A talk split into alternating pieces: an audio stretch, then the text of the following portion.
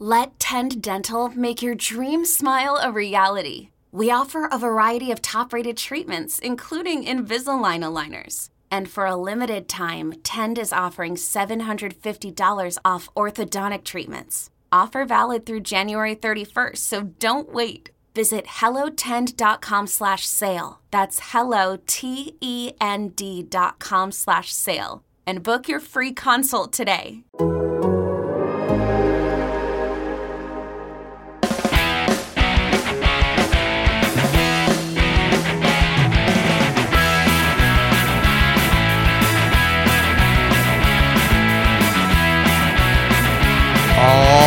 Everybody. Welcome back to another edition of The Teardown. My name is Jeff Gluck. I'm a writer for The Athletic, and I'm along with my coworker Jordan Bianchi and my full voice. Jordan's back. I didn't hoping say it would that. go away, go away forever. I mean, I didn't say that. Well, you inferred it. Anyway, uh, we are here at Talladega in person. Hopefully, you can tell.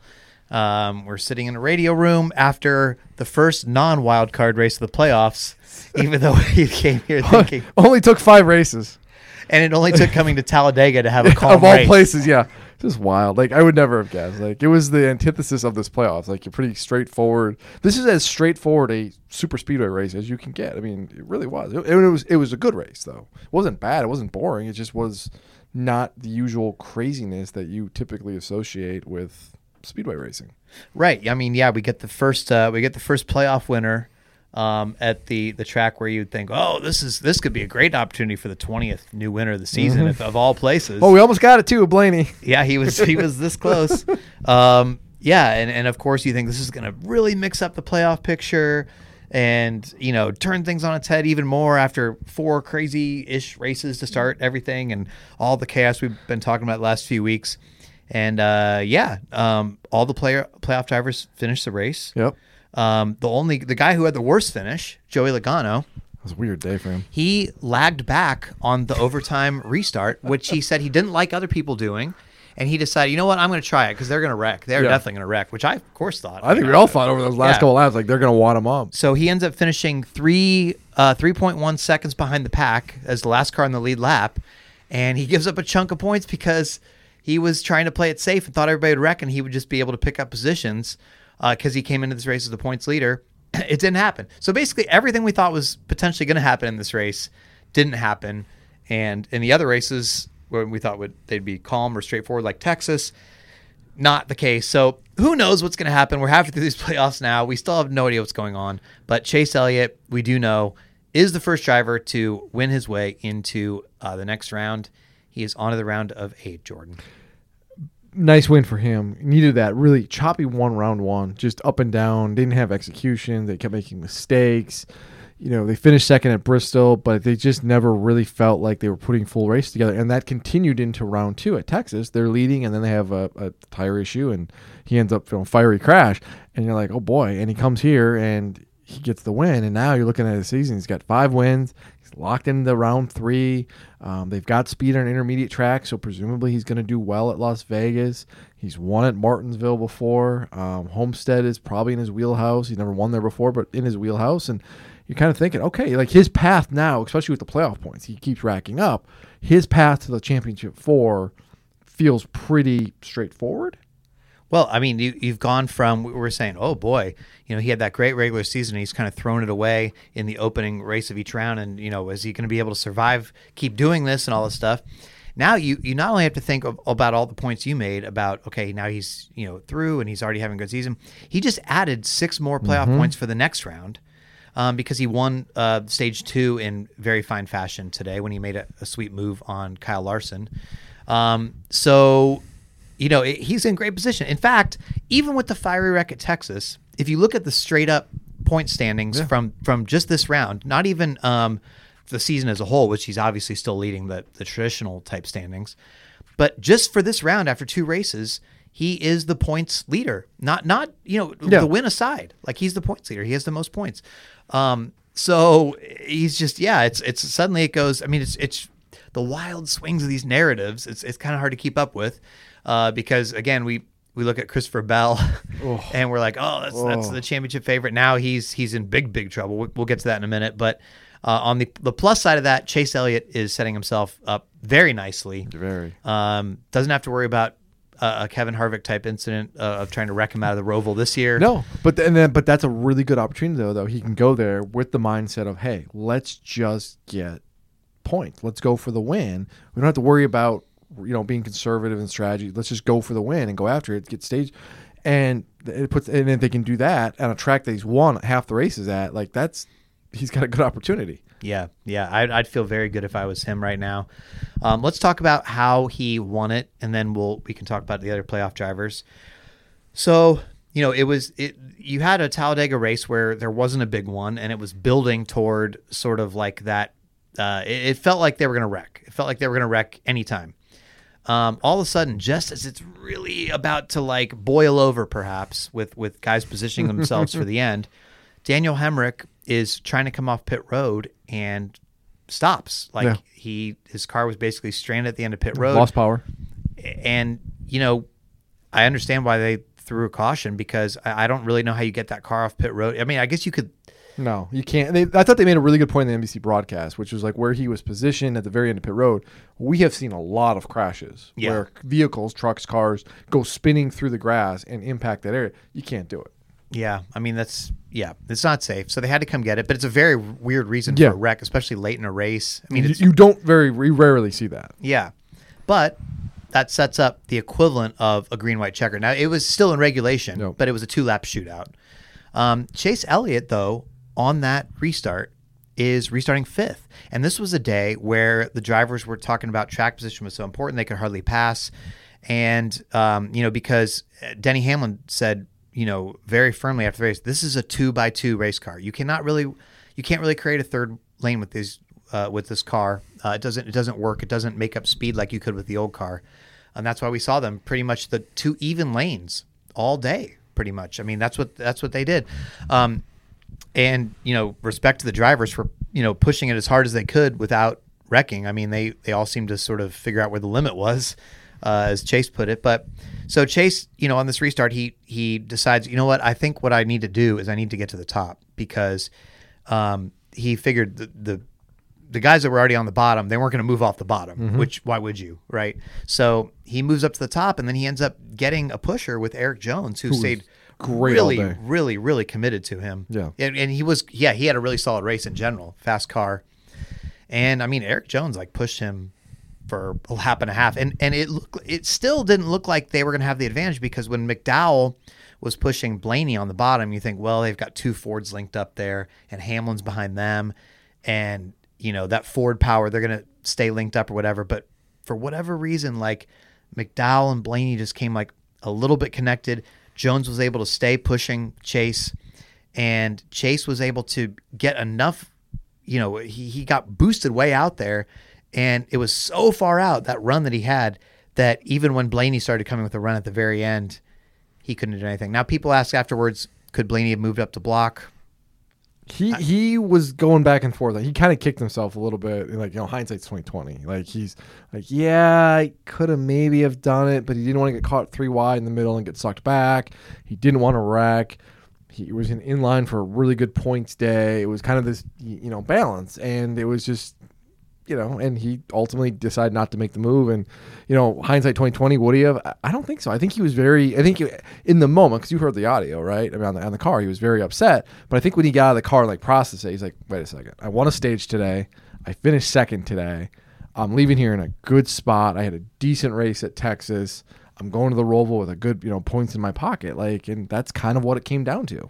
I mean, look, um, I, I actually think he made the right move, I did, even though he yeah. didn't win. He, he told his team afterwards, I, didn't want to come off the bottom, and I think that that remember how this race was won in the spring. It was uh, basically a, a clean, you know, Ish, finish, yeah. finish, and and the seas kind of parted as the guys battled in front of Ross Chastain.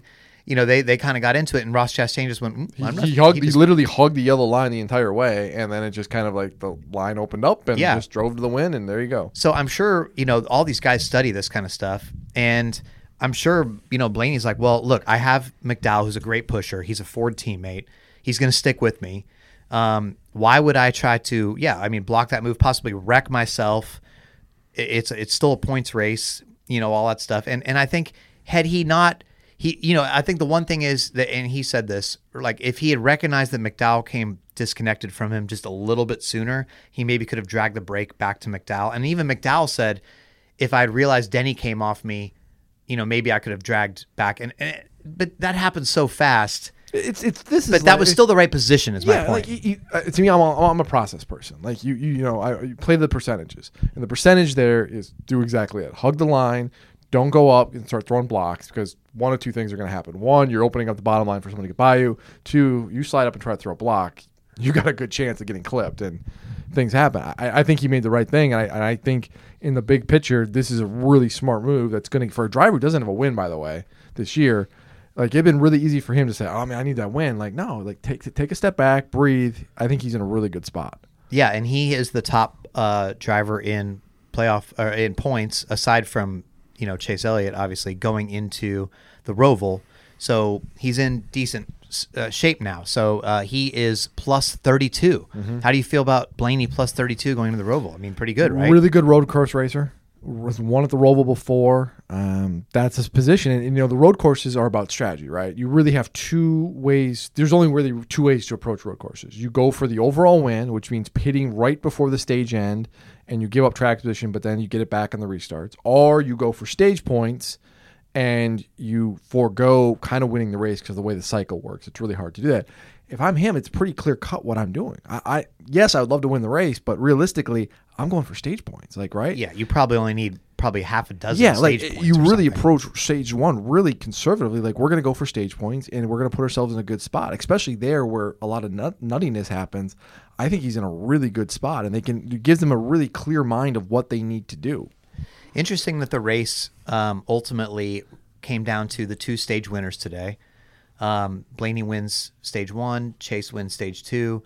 Um, what am I wrong? No, you're right. I, I didn't think about that. It was a good point. I was complimenting you. I'm trying to be nicer to you. Oh. Wow, Jeff. thank you. So I, I, saw- I saw your reaction, like you're looking at me. I'm not used to seeing like a complimentary facial expression from you. So I was don't just like, happen oh, often. What did, what I don't just happen do? often. What did I just say?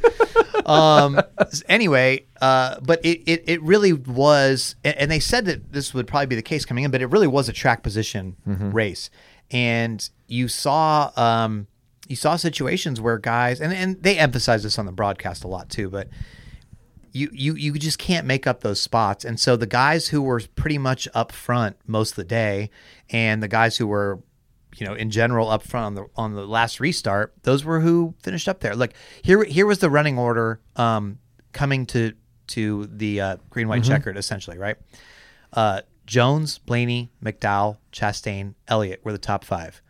Um, let's see that they finished. Uh, those were oh and, and hamlin. So yeah those were the top six. Those were the first three rows and that was the they finished top six i believe. So there you go. And then todd gilliland finished seventh and on that restart he was oh no he was ahead of hamlin. So oh so the, okay i can go even further. The top seven on that restart finished as the top seven in the race. Um that's i mean It- track position was key. Yeah. And we, we heard it in the broadcast. And listening to Dale Earnhardt Jr., who is a really, really good broadcaster, especially in super speedway races, it is like a, it's like listening to a professor, you know, like educate you. He was talking about, because Blaney at one point in stage two, he said, I'm bailing. I like, I'm going to the back. I don't feel, I think it was stage two, right? St- and he said, I'm going to the back. I don't feel good. I feel like I'm going to wreck. And Earnhardt was questioning that, saying, why are you giving up track position? You know, that's a bad decision. In this race where it's so important, it's hard to pass, it's not running three wide, you're two by two all the way back, like you're not going to get that back. And and Blaney was able to make it work, but a lot of guys weren't. And you look at the guys who had at various times today bailed, they weren't able to get it back because it, it was so hard to pass. Okay, so you gave me a little bit more time on this. It, it this is our this is the nature of the live uh, live Oh God, to tape podcast. math on this though? No, no, no, no math. But the top nine drivers who were one through nine on that restart Okay. ended up finishing all in the top nine. They, a couple of them switched positions here and there, and like including Elliott went from fifth to 1st Mm-hmm. But that, that I'm just trying to emphasize what a track position Yeah. race this was. You didn't have any moves to make. You you were either in one lane or the other lane. That was it. Yeah, you couldn't- You, you couldn't- can't make a third lane. That was it. They, So they tried at one point to make a third lane work today, and it just it didn't happen. Well, like, yeah, a couple times. I mean, early in the race, it looked like it was going to have momentum. Gragson actually started it, Yep. um, and then a couple guys joined in. Uh, Bubba Wallace joined in, uh, and then Stenhouse got up in front of it and seemed like they had some momentum. And then Harrison Burton got up in front of it, and it just the the push that he was taking from Stenhouse didn't work out for whatever reason, and that was the only wreck of the day, really. I Yeah. mean, that was. Um, mean you had LaJoie have his only, his only tire it was the only multi-car wreck of the day, which Yeah. is very rare, and it was a very by Talladega standards, it's very mild. Like a- Right. a lot of those guys who ha- got into it, Stenhouse, Logano, Gragson, there's somebody else in there too. Um, they were all able to continue. And think- uh, Cindric, they all actually, Cindric, right, they right. actually, a lot, I think four or five of them were able to rally back and finish in the points in stage one. Yeah, I mean, you ultimately you had 27 cars finish on the lead lap at, at Talladega. So Yeah. I mean, it wasn't you didn't have the big one. There's no attrition, really. Um, and and so that that sort of shifts us to, and, and we'll come back to the playoffs in a minute, but you know, the the big feeling in the garage this morning, there was a big a big sort of tense feeling of, of sort of dread. Uh, obviously, uh, you know, if you've paying, been paying attention any attention at all, the the concussion thing has sort of been hanging over everybody. Alex Bowman, we didn't get to talk about in the last podcast. We talked about his wreck at Texas, but we didn't talk about him missing time uh, because of, of of a concussion. We didn't know that until what Wednesday or Thursday or something, right? Thursday. Thursday. Um, so, you know, uh, that that became the topic of the weekend, uh, with everybody sounding off about it. Chase Elliott, um, in a rare, uh, very opinionated session, spent 15 minutes going off about uh, the safety of the new car and how it's gone backwards, and he just can't believe we're in this position. Um, I mean, obviously, Denny Hamlin, very strong comments. Um, really, every, I mean, th- many drivers were, were chiming in. Ulrich Larson, even who's not really an Larson. outspoken. Yep. Yeah, I mean, so that was the topic, and I think there was some legitimate concern going into this race. Obviously, like, okay, we see that even a minor hit from the rear can really hurt these guys, and here we are at Talladega, and what's going to happen? Um, so Larson said after the race when he walked up to the the media bullpen, he's like, I, I know you guys are probably going to think that we were just, you know, playing it conservative and and we were just trying to take it cautious out there, um, but we were really going for it. And I, I said, actually, it didn't look like that at all. Like I I thought because I thought they were going to run maybe like single file for much of this race and just log Yeah, I, laps. I never got that. I never. you never I- thought I- understood why I said that. Yeah, I, I mean, you thought initially they were going to do that, right? At the drop. I thought that they would just be like uh, it would be very very very calm and tame all day except for the end of the stages and the end and the finish of the race. I, I just thought they wouldn't really go race and that they would be kind of sending a message of like all right like we're we're not happy with the safety of this car. We're not going to go put ourselves in unnecessary danger at Talladega. Um, but there was really it was pretty much two by two like the entire day. Yeah. I mean, you typically in Talladega races, at some point in the middle portion, things settle down, guys ride single file. I thought it was going to be kind of that, but because there's two, track position was going to be key. You knew it was going to be tough to pass here. And if you're going to get stage points and you're looking at the championship, you can't forego track position to send whatever message you're trying to send. And you have to put yourself up front, which means some of these guys are going to have to make moves early, well in advance. You can't just say, hey, last 10 laps of stage one, we're going to go for it. You've got to do it well in advance. I, I kind of thought it was just going to be, I'm not saying they're slamming into each other, but I, I did think they were going to kind of race. They were going to be racing. Well, and they raced hard. They did. Race I mean, really- there was a lot of. Chastain said a- afterwards, like his stomach was in knots because he was absolutely convinced that they were going to wreck, and and he said he kept pulling his his Hans clip tighter, he kept pulling his belts tighter. Um, he said he he just standing there, he he could not believe that they just made it through that and and not wrecking because he said we we tried to wreck. I mean, we were given everything we had, um, but it it just seemed like um, with this car, I guess it's they some of the drivers were saying that the teams have got it driving a little bit better. Chase Briscoe said that um, since Daytona, even like they learned some things at Daytona to get driving a little better. Um, plus, Talladega has an extra lane. Yeah, it's wide. It's, You know, it's yeah, wider. It's wider. so you know they have some more room if if there is Yeah. some sort of mistakes or something. It's not as narrow, and it's not. It doesn't wear tires here as much. Like it, you know, you saw it today. Like like Ryan Blaney, his final pit stop took zero tires. You know, guys, most guys took two tires. Like you don't. Daytona is a tire wear, a little bit more of a tire wear track, so it, it adds up.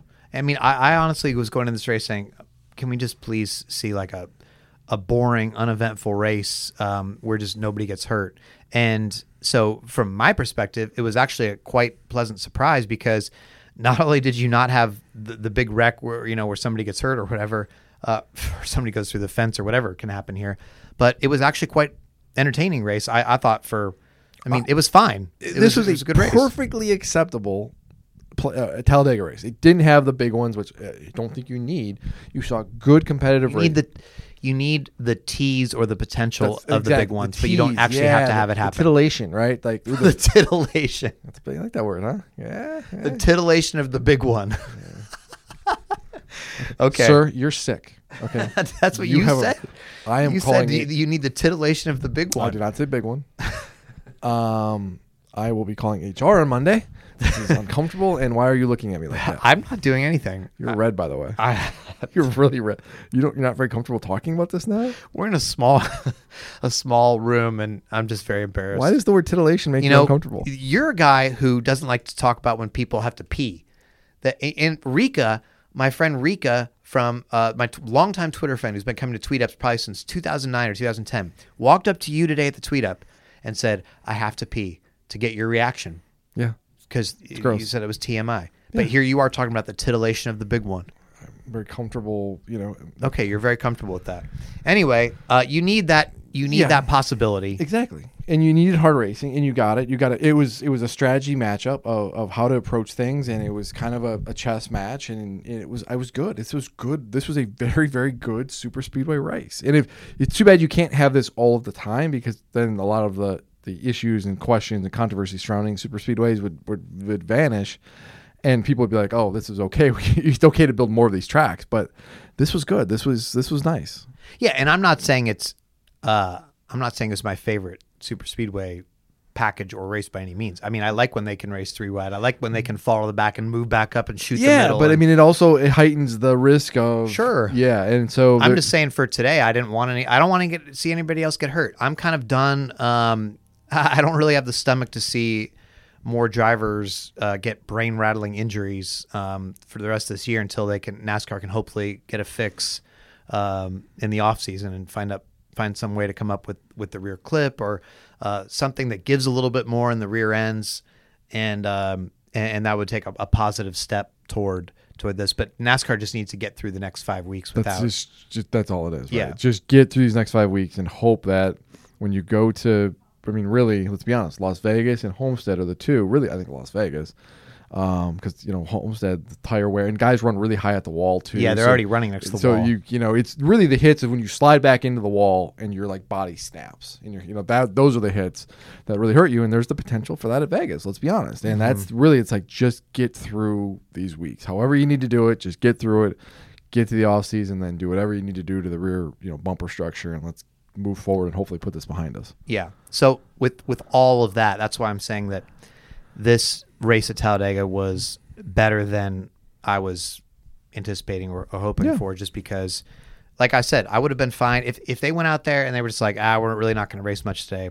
I would have said, ah, you know what? I hope people can understand that because um, these drivers have found themselves. It, it's fascinating because you see this this this entire crop of drivers have, have come into the sport after the sort of safety revolution. Well, after this, You know. a lot, most of them. Yeah, and uh, you know that it it's not that, and they've several made this point, and I, I, I the only reason I make this point is because you know you you'll have the occasional person on Twitter go, well, if, if it's dangerous, why do they sign up for this? They know what they're getting into. Of course, they know race car driving is dangerous. They don't not you know driving up to to drive high speed pillows around the track or something. How can you drive a high speed pillow? I don't That's a know. I horrible mean- example. Uh, you know, you tack four tires on anything, you can go fast. I guess. I, I, don't- I don't know. I would love to see a pillow, a motorized pillow. That's what we're talking. Okay, go, go for it. I mean, I I, I've- saw a motorized uh, chair race earlier this year on the Fox broadcast at Sure. Fontana. You know, a motorized uh, La-Z-Boy. Sure, that's thing. fair. So I mean, you if go. you can do that, you can do a motorized pillow. Anyway, um, you know, the bottom line is like I, I just feel like um, I don't even know what my point was. Well, you start talking about motorized pillows. I'm sorry, people don't sit on people sit on chairs. They don't sit on pillows. okay. Maybe Um, magic carpet ride. Maybe like motorized magic carpets.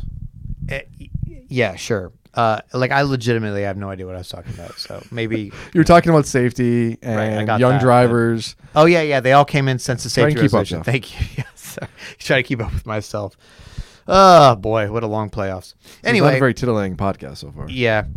Um, so you know, I, I just feel like they they have gotten all, all they've seen is safety go up and get better and get it better. More places add safer barriers. More okay, you know, somebody flips and they add you know the, the Ryan Newman bar to the car or some you know they, they've just gotten better and better and better. Now they get to this car and it's like the the baseline for what they thought was safety before has taken a step backwards. However, de- to whatever degree you want to argue, it's less safe. It is less safe because we're seeing more drivers get injured.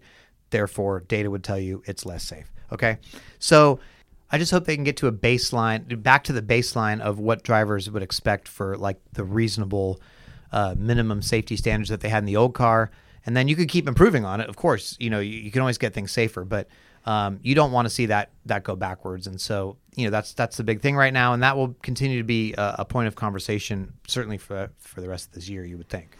I mean, it's not going away. I mean, as much as everybody would like to say, "Hey, let's just figure this out this week and let's," you know, we don't have any problems. It's not that simple. Like they, there is. If you read the story we wrote on the Athletic, that lays it out. Like their NASCAR is doing testing this week. They, they they're not going to throw parts and pieces on this car without putting it through its paces. And by the time you get through this, with how many weeks we left in the season? 5 mm-hmm. S- Yeah, six. Well, five. Five. Five.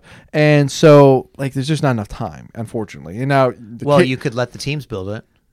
They don't want to do that though. no, and uh, there's you know the argument is like that's. I mean, this was not what this car was about. So Yeah, but this is sort of a safety uh, borderline. how do you ensure that all? How do you ensure that the quality of a X team is of the same quality as a Y team? It know, wouldn't and- be. and That's then, how. That's how. and then how is there not a performance? But you of can you inspect it. and then how is there not a, inspection. Sure, but you're you've got five. It's not it's not fair with five races left in a championship. You're in you're inherently changing how the the racing is for the championship. That that to me doesn't but feel you're, it you're feels trying to protect drivers from concussions as well, Yeah, right? I, I think the bigger thing is is this is something. The, the bigger story to me is not so much in the media because I feel like this is being solved. It's like you need to step back and say, how did we get here, and how do we make sure we don't have to go down this road again? And I think the drivers complained that hey, we've been saying this for. I mean, you go back to 2020 when Byron crashed at Auto Club Speedway, and he talked about it, how hard a hit that was. And it was a talking point then, and it's been a talking point ever since they've been saying like i don't care what the date is. I know what my body's telling me. And they feel ignored. And i am a data person and i understand the data and everything. But when people are telling you like listen this is how i feel you have to take that into account. And so why has there been a disconnect between what the drivers have been saying and how they feel and where they are at with the comfort level versus what NASCAR has done or not done. And there feels like there's this gulf. And why did that gulf happen? And how do you prevent that gulf from opening up again? well, I mean, yeah. I, I think that it was to a point where you had had guys say, "Boy, these these hits seem a little bit harder in tests," Yeah. but there also hadn't been that many tests, and there also hadn't been that many. That's wrecks. the thing. In the in the wrecks, there weren't that many. You had you had Byron at Auto Club. You had Austin. Reddick, right? You had Reddick. Yes. You had Austin Dillon here uh, at Charlotte on the oval last fall. I forgot. I don't remember if it was. I think it was last fall before the season ended. Sorry, everything's. But remember, the story for the Austin Dillon uh, last He December a- was, "Hey, look how fast they fixed this car." Yeah. They, But they mean, didn't have that- to get a new car; they could fix it. They literally brought it up to their shop and welcome, repaired it, but brought the it back. story wasn't. No. Hey, he said, you know, he this hit feels felt hard. Well, it was he- look, wow, this car's durable. I, I mean, I was there. I feel like he did say that car was hit, like it was a hard hit. Like people, I will say this. but uh, what I'm saying, the story was not. No, no, about the story was not. But I will say the people who were here though, and we talked, like everybody's like, "Whoa, man, that hit was bad, like scary bad." So the, it was there underneath, like, like Well, and, and remember last July when there was all the rumors about the killing the crash test dummy and how Yeah, fired up the drivers were. Um, you know, it, well, we were talking to him at Atlanta, Atlanta, but the Yeah. test was at uh, Talladega. at Talladega. Yeah, Um, and you know, then it turned out the video of that test, uh, I believe, had come out later, and it was just sort of one hit to the side. It wasn't, you know, it wasn't like they was taking a hit from every angle. And then you had Ryan Newman, um, in Phoenix Yep. at the end of the season saying basically like. Part, part of the reason I want to retire is uh, I don't I think this car is scary. I've looked at the data or whatever, and, and it's I'm not getting the answers I want, and I don't want to drive it. And you know some so anyway the, the point is of, of bringing all these instances up is this is all along the drivers have been saying we're concerned about this. We're concerned about this. Um, June this year at Gateway, you had a lot of drivers starting to say in, in the media bullpens, hey, like these hits, they seem harder. Like this is not. And so the more drivers who took hits in this car for the first time kept saying, wow, they're right. Yeah. Um, and then you had guys start um, getting injured. Um, you know, obviously the Kurt Busch thing was another domino to fall, but the Alex Bowman thing really seemed like that was The tipping sort of point. yes, yes. you- for twice now, you had two in very similar incidents, and on in racetracks were high speed, and they got hurt, and that doesn't happen very often, and that's good. It kind of reminded me of. It's a little bit of a disconnect, but kind of in some respects. You go back to like 13. There was a period of their years there where guys had a lot of back injuries. It felt like vertebrae injuries, and I was like, well, wait a second, why is this happening so much? Like Aric Almirola had it, Hamlin had it. I feel like we're leaving somebody else out. Um, but it was like, why is that happening? And that, you know, where's the energy of the car going and that kind of thing. But you see this and you start questioning it, and it raises the red flag.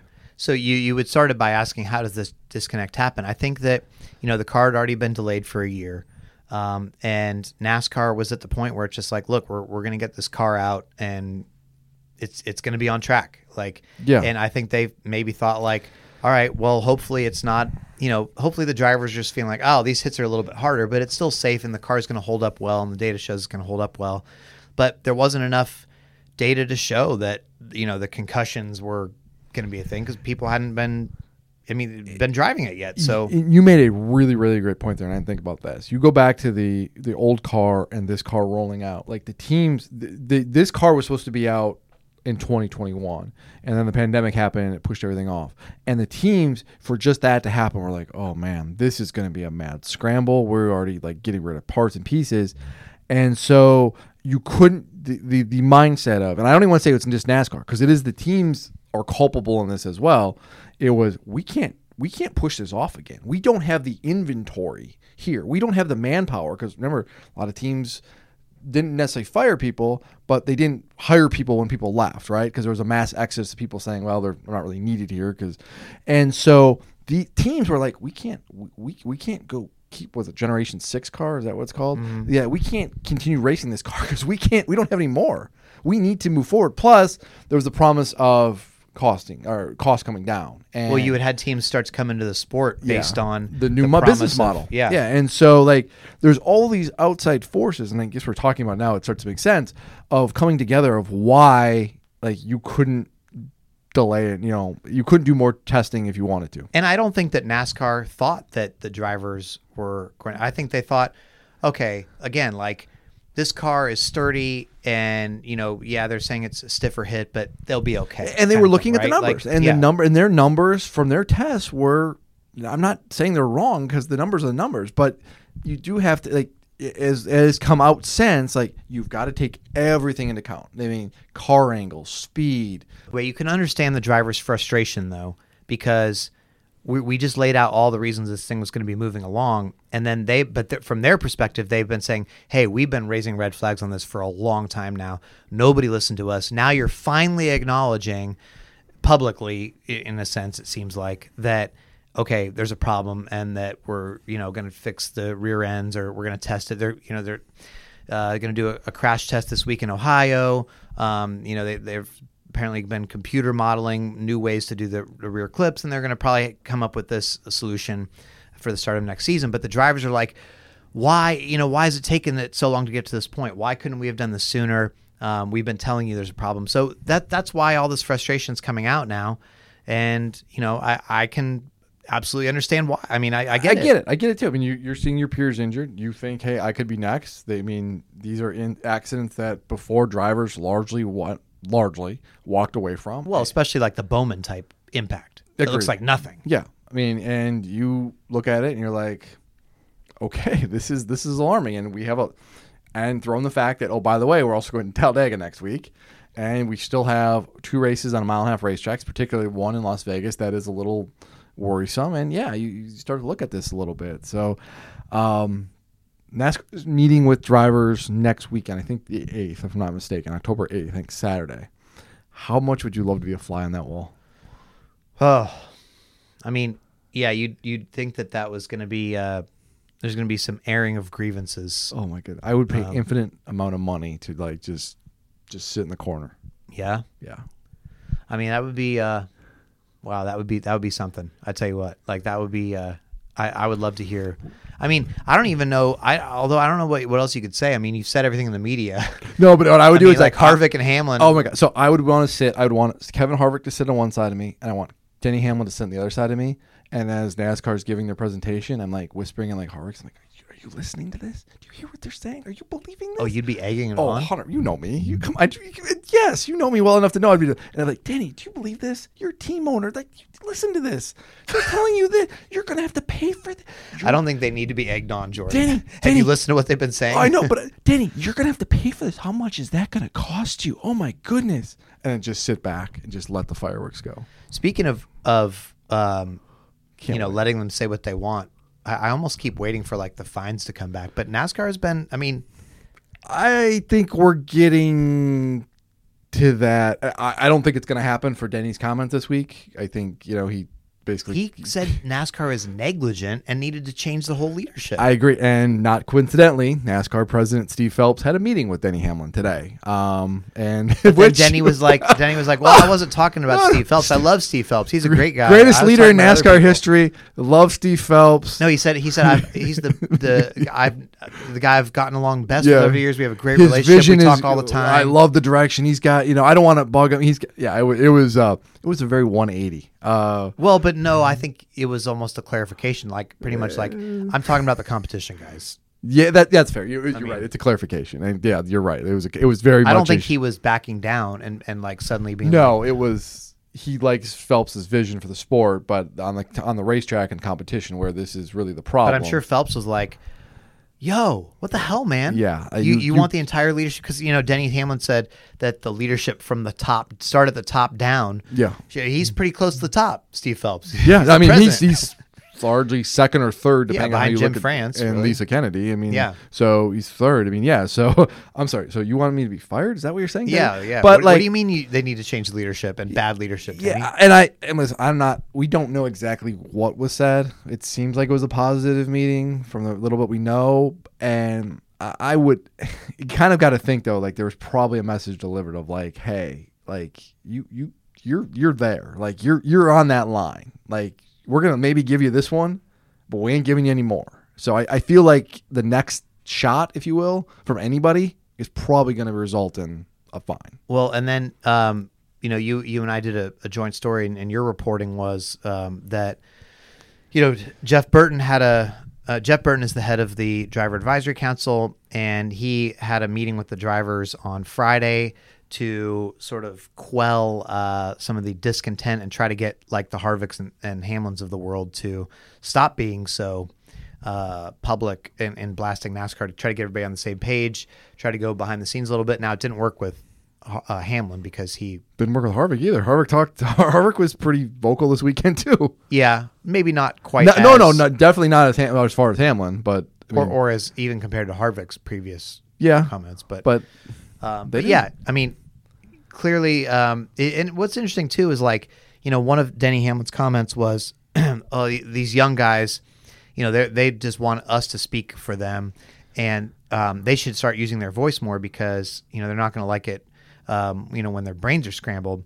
Uh, then Ross Chastain after the race went out of his way to go, you know, I heard Denny say that you know we don't speak up you know enough, and, and we're just happy to be here.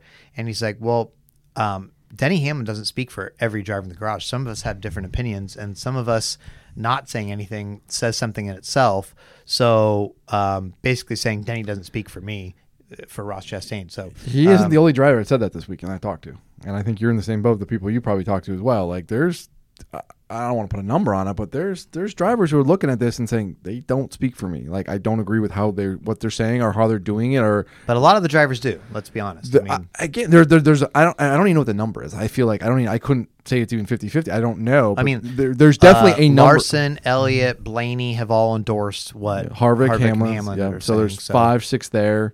I mean, I don't know. I mean, it's whatever the number is. The number is, but like, it, there, it, it's it's very easy to paint this with a broad brush. And I don't think that's the case. You can't. Right. It is easy to say all the drivers feel this way, And it's not. But yeah, And there's drivers, to be frankly, from my reporting, I is like there's some drivers who look at this and say, this is what they're saying publicly, but are the actions behind the scenes matching up with the words? Like, are you putting in the work behind the scenes?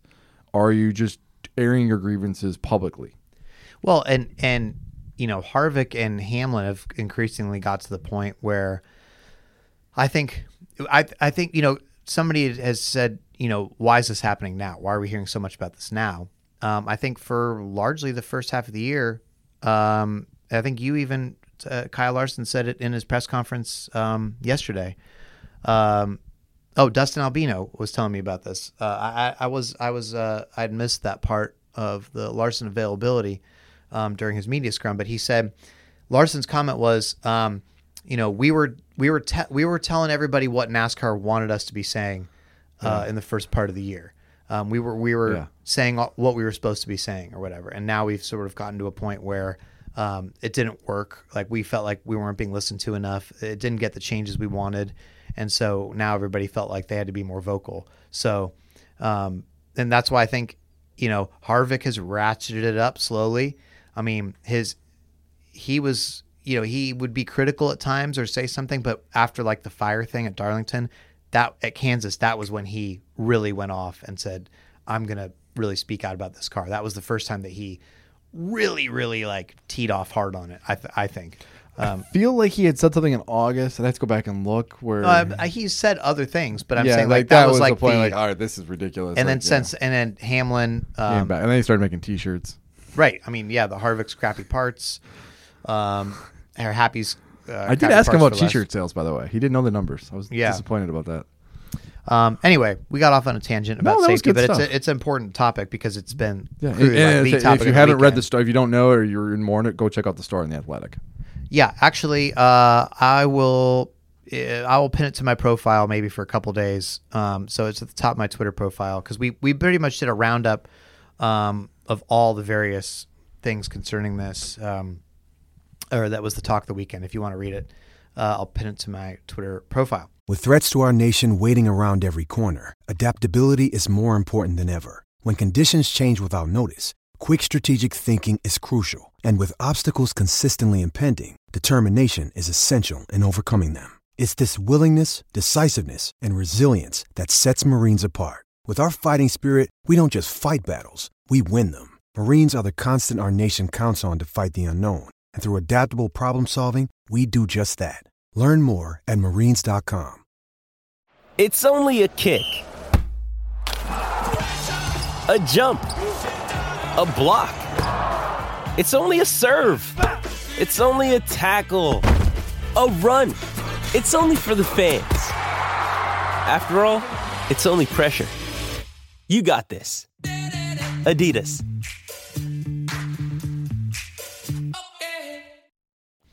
Um, so back to the playoff. I mean, we, we started talking about the playoff drivers and how they fared in this race. Let's let's uh, run down some more of them. Um, the the Ross Chastain element of it. I mean, that that he looks to me he looks really really comfortable now in super speedways. He won Talladega earlier this year, and he was making moves today where you thought that guy.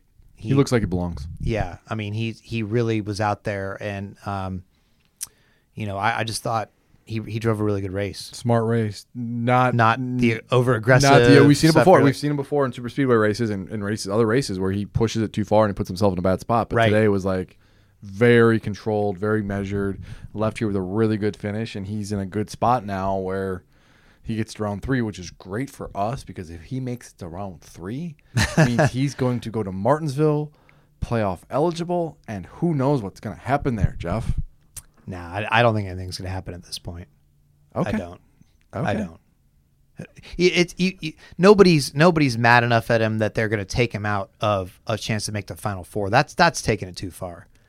To to, to pay, but what what who owes them something? Even Hamlin. You never know. I'm just I'm, the, the possibility is certainly there, and that's all the carrot I need. It's titillating. All right.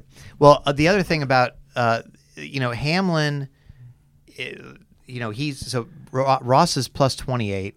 Hamlin um, put himself in position today where he leaves plus twenty one going to the Roval. which is good for him because he- I mean, 21's a lot of points, but Toyotas have struggled on road courses this year, and so it's no guarantees they're going to go there and have some kind of mat. You know, they're they're not going to necessarily be guaranteed to run well. Yeah. Well, my point was going to be that if he advances out of the Roval, um, he's not going to waste his time as still as long as he's still playoff eligible messing with Chastain. Sure. That that would make no sense. I mean, that would be seriously self defeating. Unless he's already clinched a spot going into Martinsville, and he doesn't care. Well, that's true. That's true.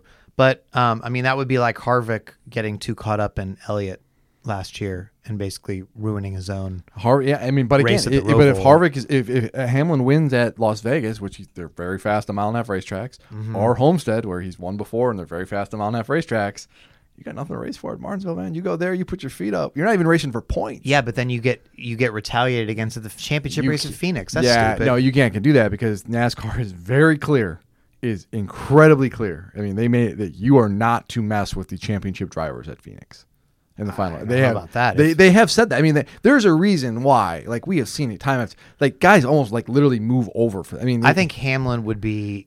I think Hamlin would be an idiot if he's going for his first championship the next week, knows he's locked into the final four. He goes, you know what? I'm going to go at Martinsville and retaliate on Ross Chastain for like gateway and stuff. And you know, like I, am not saying he's not an idiot, and it also doesn't even have to be Denny Hamlin. There's a laundry list of guys. nah, nobody wants to get Chastain back that nu- that much that they would take him out of a potential final four spot. That's not something you pay it back later for that. You can get him next season. It's not. I, that means nothing next year. Well, I'm just saying, like, who who's mad enough at him for something that I don't, and also, I don't think it's going to happen, but the possibility certainly exists. Okay. and it's it's in, it's, it's a storyline. The titillation of the big one. So you used it now. Don't get mad at me. Um, Joey Logano is fifth in points. He's plus 18, but um, again, we talked about he He's gonna kick himself today. he's you know that that was really really interesting because he he was the most outspoken one against I don't like you know these guys go to super speedways and they just ride in the back that's not right that's not working you know like that was what he had said Yeah. last week you shouldn't be rewarded for not working everybody else just wrecks and you don't go up Yeah. there and race hard um, and then he said you know in his quotes afterwards I tried that for the first time ever Oops. I just thought you know these guys are all going to wreck and it, it didn't work out and so now um, he was the points leader Yeah. coming into this, and now he's. I mean, if he has a bad roval, all of a sudden he could be in trouble. This is something to look at. It's like his teammate Blaney finished second. His other teammate Austin Cindric finished top ten. So let's conservatively say, just conservatively say, Logano gets finishes tenth. Right? That's what is that? 27-10? I mean, seventeen points there. Or even top fifteen. I mean, I- but I mean, let's just say, I mean, that's potentially 17 points conservatively yeah, that he left on the table, which are really big. You take those 17 points back, you're basically penciling his name into round three. yeah. I mean, wow, I don't know. This That- could be something he looks he- back on and like, I think he already Probably was is. after the race. I mean, I mean, but but again, to his credit, like we talked about earlier in the show, who would have thought that they would make it through that and not wreck? They always wreck. But I understand mean, that, don't but uh, to me, I look at these races and how they're often won. They, I mean, the guys who run up front tend to do well. Yeah, that's just crazy. Yeah. Um, so below Logano, you have Kyle Larson plus 18. He said after the race, I feel like I'm always about right right around there going into Roval about plus 18 or so. Won there last year. Um, good road course racer. He didn't seem particularly worried. Should be fine. Um, yeah, he he should be okay. And you know, he had sort of an up and down day today. He ends up finishing 18th. He was higher than that. I think he got shuffled out. Yeah, he was running up front for a good chunk of the race. Yeah. Um, so yeah, after Larson, you have Suarez plus twelve, and Suarez, um, you know, he got a top ten today. Uh, he finished eighth. Um, both Trackhouse cars in the top ten. Um, you know, Suarez is is you know for for a guy who a lot of people said, all right, this is the round where Suarez is probably going to go out. Wow, yeah. Um, you know, he he's uh, he's won on a road course. Um, Trackhouse has been very good on road courses. Yep. And so I mean, you have to feel like he's in he's in decent shape to make it to the round of eight. Yeah, I- Both and he and Chastain. And I think it's important to give him credit. Like I know I had him out in round one of my bracket, and like give him credit for like doing this. And this is the first time in the playoffs, and he just it's not sexy. He's not going out there and putting up you know great finishes. He's just knocking out solid, good finishes, and that's what you need to do sometimes. I mean, what we're looking at now is you could have more Trackhouse cars potentially um, in the top ten or sorry, in the top eight in the final eight Yeah. than Joe Gibbs Racing cars. Very realistic with Christopher Bell's problems. Yep. So uh, on the cutoff line right now is Chase Briscoe. He is tied for the final spot with Austin Cindric. Um, two great road racers. Had Um, success at the Roval before. It's gonna be. I think Briscoe has actually put himself in really good position uh, because you know he had that he had a bad car at Texas and then salvaged uh, a, a fifth place Mm-hmm. Yeah, finish or something. finish. Um, and then Cindric for the damage he had today to, to be able to come back and finish top ten. That was a, a relief for him. Uh, so they're they're both still in it, and those are both people again that a lot of people said would be gone early. and they're doing i I think it's very commendable what they're doing like they are it, it's not anything you look at and you're like oh wow they're blowing your doors off but they just keep they're capitalizing other people's mistakes which is sometimes all you need to do Well, I mean, t- so Kyle Larson came to the tweet up today. That was really cool. And we were talking to um, some of the fans, answering fan questions. And one of the things that um, Larson said was, you know, last year he he won in this sort of traditionally uh, dominating fashion for a champion. You know, he won ten races. He had this incredible season, and then capped it off with a championship. This year is different. It's a different feel. It's about sort of just surviving and doing just enough to make it to the next round.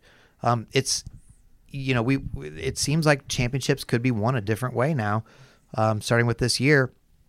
And Cindric and um, Briscoe, if one of them makes it, I mean, Yeah. to the final eight, that's a perfect example. that's a, and that's a huge accomplishment for either one of those like just survive in advance that's all this is it's, it's like you see in other tournaments sometimes where just find a way to win find a way to get through however you need to and it doesn't have to be pretty just do it So, the real uh, interesting wrinkle of this is William Byron is 11 points below the cut line.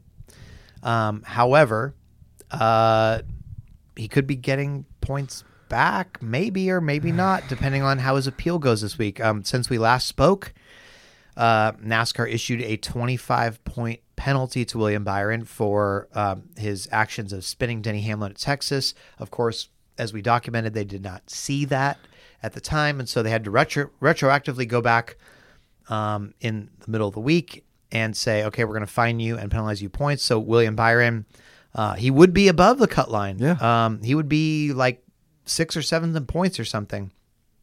Um, without that, I guess seventh in points. But um, so, I mean, do you think there's any chance he gets points back and that changes the dynamic of what we're talking about here? I don't see the grounds on which Hendrick can appeal this. Like, unless your argument is like this is not something that NASCAR can do after the fact, but the rule book kind of my interpretation of it says that you they can, and they did to Noah Gragson, by the way, earlier this year.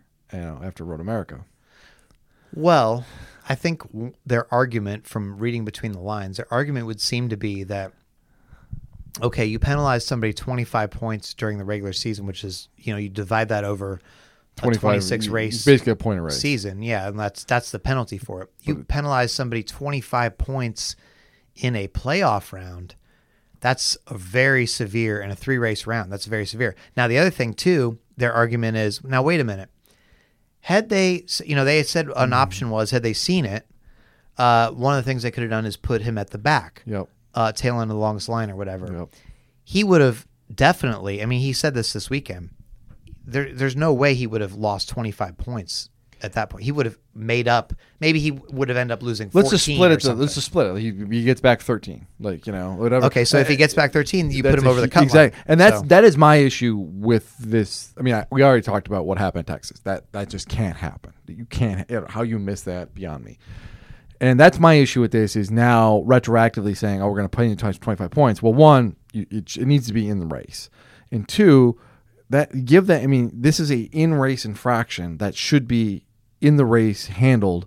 And now that's up to them now to hand, you know, and it could have been multiple laps. Maybe they, you know, we've seen that before where they've hold people for a lap or whatever. But at least then Byron's going to have an option to come back. He probably would get some of that back, and that's that is just why it's like it just feels like this door's been open, right? Like, and now like NASCAR messed up last weekend. Now they're retroactively taking points, and it's like I, I- don't feel good about any of this. Yeah. I think maybe a 10 or 15 point penalty would have been in line, but 25 seems a little bit That's a fair Yeah. point. Like, yeah, like if you're gonna pe- penalize them because you, you, you you, have to do something something and send a message, right? Yeah. Now, again, should have happened during the race, but let's make it modular. You know, whatever it is, ten between ten and fifteen, so it's not crippling, but it's also something. It it does it does hurt you. Right, right. So then we come to Christopher Bell, and we talked about this Jeez. close to the open of the show. Um, I mean, just what a turn! You know, he he went into Texas and went into round two saying um, after Bristol, he's like, you know, because I I- I'd written a, an item like, hey, he's the new championship favorite. He had three top fives in that round. Average finish of fourth. I mean, he, he was doing fantastic, and and it was like, and I said, do you, you do you feel like you're the championship favorite? And he said, well, if I can get through this next round, and, and a lot of it depends on how how well I can do at Texas, because I'm really nervous about Talladega and the Roval. I don't want to have to go there and try to, you know, because I don't have enough playoff points to overcome anything. And then they end up going to Texas and had two flat tires, spun out, had a terrible finish. And in a race where they were very fast. Yeah, well, I mean, part of that might have been because they were had doing something with the tires and stuff. you But said that, not me, but yes, Um, that may be the case. So, but anyway, I mean, he was exactly right because now he's in a position where, I mean, he's 33 points out and you, It's you- must win. I He's mean, going to have to win the Roval. And, and we've talked all year long about how bad Toyota's been on road courses. It's a very difficult task. now the only saving grace is he is a good road course racer. He's Yep. won them before, and he has been kind of the one Toyota driver this year who's done consistently well on road courses. If I if I looked at the numbers, Yeah, like didn't he have a, a pretty decent like qualifying? I think at Watkins Glen, Yeah. and um, he yeah he's he's been the best Toyota on road courses. but there's a difference between running in the top ten, Right, And if you have to go win. win, and that's not saying it can't happen. We've seen crazy things happen at the Roval, but it just feels like his fate is kind of out of his hands. I mean, it's uh, it's a pretty stunning turn of events, and uh, wow, Playoffs are these playoffs are cruel, man. I mean, this Yeah. that, that's what this is, though. I mean, we've seen it before with yeah. Harvick. I mean, with Keselowski and Truex in 16, like the this is you can be you, on top, feeling good, like man, we're gonna make a championship run, and the next thing you know, you're getting Matt Kenseth out at Martinsville, and you're not gonna win the championship. And then, uh, of course, Alex Bowman. Um, if if he can return, he will be in a must win. Obviously, Yeah, and Roval, he's done well at the Roval in the past. Hendricks Motorsport road course program is very, very good. You know, Well, never- that'd be a comeback story, huh? oh man, that would be great. I mean, that would be That'd be unbelievable. That'd be That's that's really tough, but um, it's gonna be tough. We'll see. Hopefully Yeah. he's back. he's he's uh It'd be fifty four points out. So Yeah, I mean, it'd be you miss a unfortunate. race, you can't miss a race in a three race round and expect you're gonna. No, I just I really hope he comes back at the Roval because you don't want to see his playoff, which was doing really well, like be Yeah. decided by something out of his control. Yeah. So it'll be interesting. I mean, really, the it, hopefully we'll find out sooner than later about the appeal and um, how that all will shake out. Um, you know, for for Byron, and we'll see it, whether it's uh, Briscoe and Cindric tied on the cut line or um, whether they're below um, Byron by, I guess whatever however, however many points they, he would get back. Who knows how many? The, I mean, maybe we're kind of getting ahead of ourselves here, but there's potential like the round of eight's going to have some unusual names, like right now, like Suarez, uh, one of the Cindric, Austin or Chase, Cin- you know, it's it's. You know, I mean, Briscoe- you I would throw Chas- Chastain in I there. was going, yeah, exactly. Like it's you're kind of looking at some guys that you would have you would have said this before the year. You were like, what are you talking about? Well, I mean, again, me who said that track Trackhouse would be the most disappointing team in this I wasn't going to so- say anything. I, I'm Uh, trying not to. Be, I'm trying to be nicer, Jeff. Well, that's very nice. Thank you. You must have heard the feedback from our listeners. No, no, that is. mother. I was going to say on At least yours. my mother. Okay, your side of the fence, yes. My side of the fence. One of our the guys that tweet up today, man, was like, "I love when you give Jeff, you know, grief." Yeah, well, So good for you. I'm trying to take the high road. Um, let's see. What else should we talk about from uh, this Talladega weekend and experience? I don't know. We think we covered everything, didn't we? Okay. Well, let's do the was it a good race poll then. All right. Um, I think you won what last are week. people going to see? I did win this. last Congratulations. week, yeah. Thank you. I only missed about like 0.4 percent. it's, it's, uh, it's good for you. Um, what uh, what are people going to say on this one? Boy, I have to go first too. I'm not used to going first. I'm used to you winning the poll every week. All I do is win, Jeff. Not not this week. No. Um, this is going to be a tough one because I mean, it wasn't like the sort of typical Talladega race, but it wasn't a bad race. Um, you had, did have a popular winner, so you'd have to probably add a little bit for that. Ugh. Good finish. Yeah, I mean, good finish. Uh, 82%. That's a good number. That's a that's a really good number. Um, boy. Oh man. Um, You're really putting some thought into this. I am because I, could- I feel like it could go higher because I could see like people are like, hey, that was fun. That was you know wild race, good finish, competitive. Didn't have the kind of the craziness. Some people get turned off by that. Let's be honest. Like Yeah. yeah, Yeah. 82 is a, that's a really really good number. Um, I could do Prices Right. You should. Jeff, no, You gonna- should. I am not going to be like that. Um, I'm going to say 78 percent. 78. I, Okay. I, I'm probably going to lose. I, I think it's probably going to be higher. I feel like it's Nah, I don't, I don't know. I mean, let's just go be- 78. All right. 78 for you, 82 for me. Okay. It's Kaley Cuoco for Priceline. Ready to go to your happy place for a happy price? Well, why didn't you say so? Just download the Priceline app right now and save up to 60% on hotels. So, whether it's Cousin Kevin's Kazoo concert in Kansas City, go Kevin, or Becky's Bachelorette Bash in Bermuda, you never have to miss a trip ever again. So, download the Priceline app today. Your savings are waiting. Go to your happy place for a happy price. Go to your happy price, Priceline. Formula One.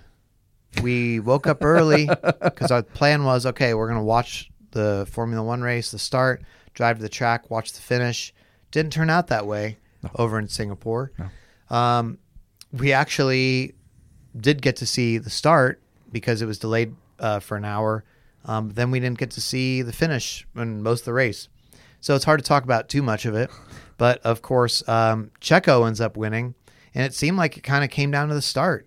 I mean, Checo, uh, he, he started second after uh, Leclerc won the pole, and he just got a better start than Leclerc.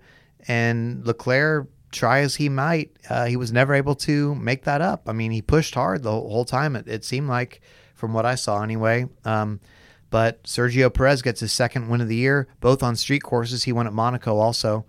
Um, meanwhile, Max Verstappen had all sorts of headaches and, and problems. He was really frustrated, it seemed like. I mean, uh, he was frustrated in qualifying with the, the fuel thing that made him abort his final lap.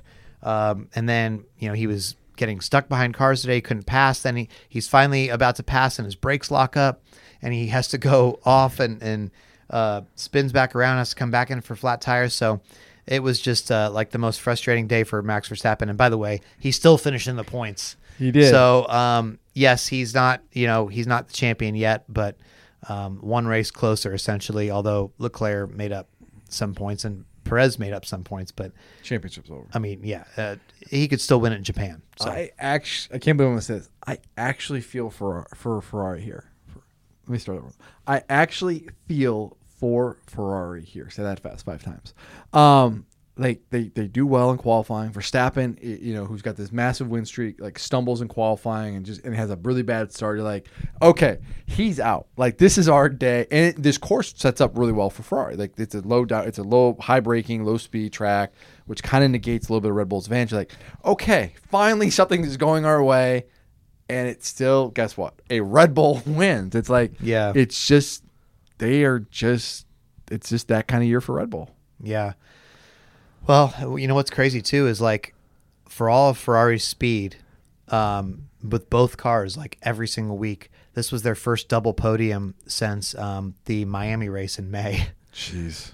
and that was a time when Leclerc was very much in the championship, and we like thought it was going to come down to the wire with those two, like all year. yeah, you know? and it just never they you know it's, they didn't have execution. They it feels like their speed is kind of ebbed and flowed a little bit too. Like there's some weeks where they're just blown out of the water, and I mean today is a good example. Like they they sh- maybe why did they not capitalize on this? Why was Red Bull so much better and it, it didn't matter?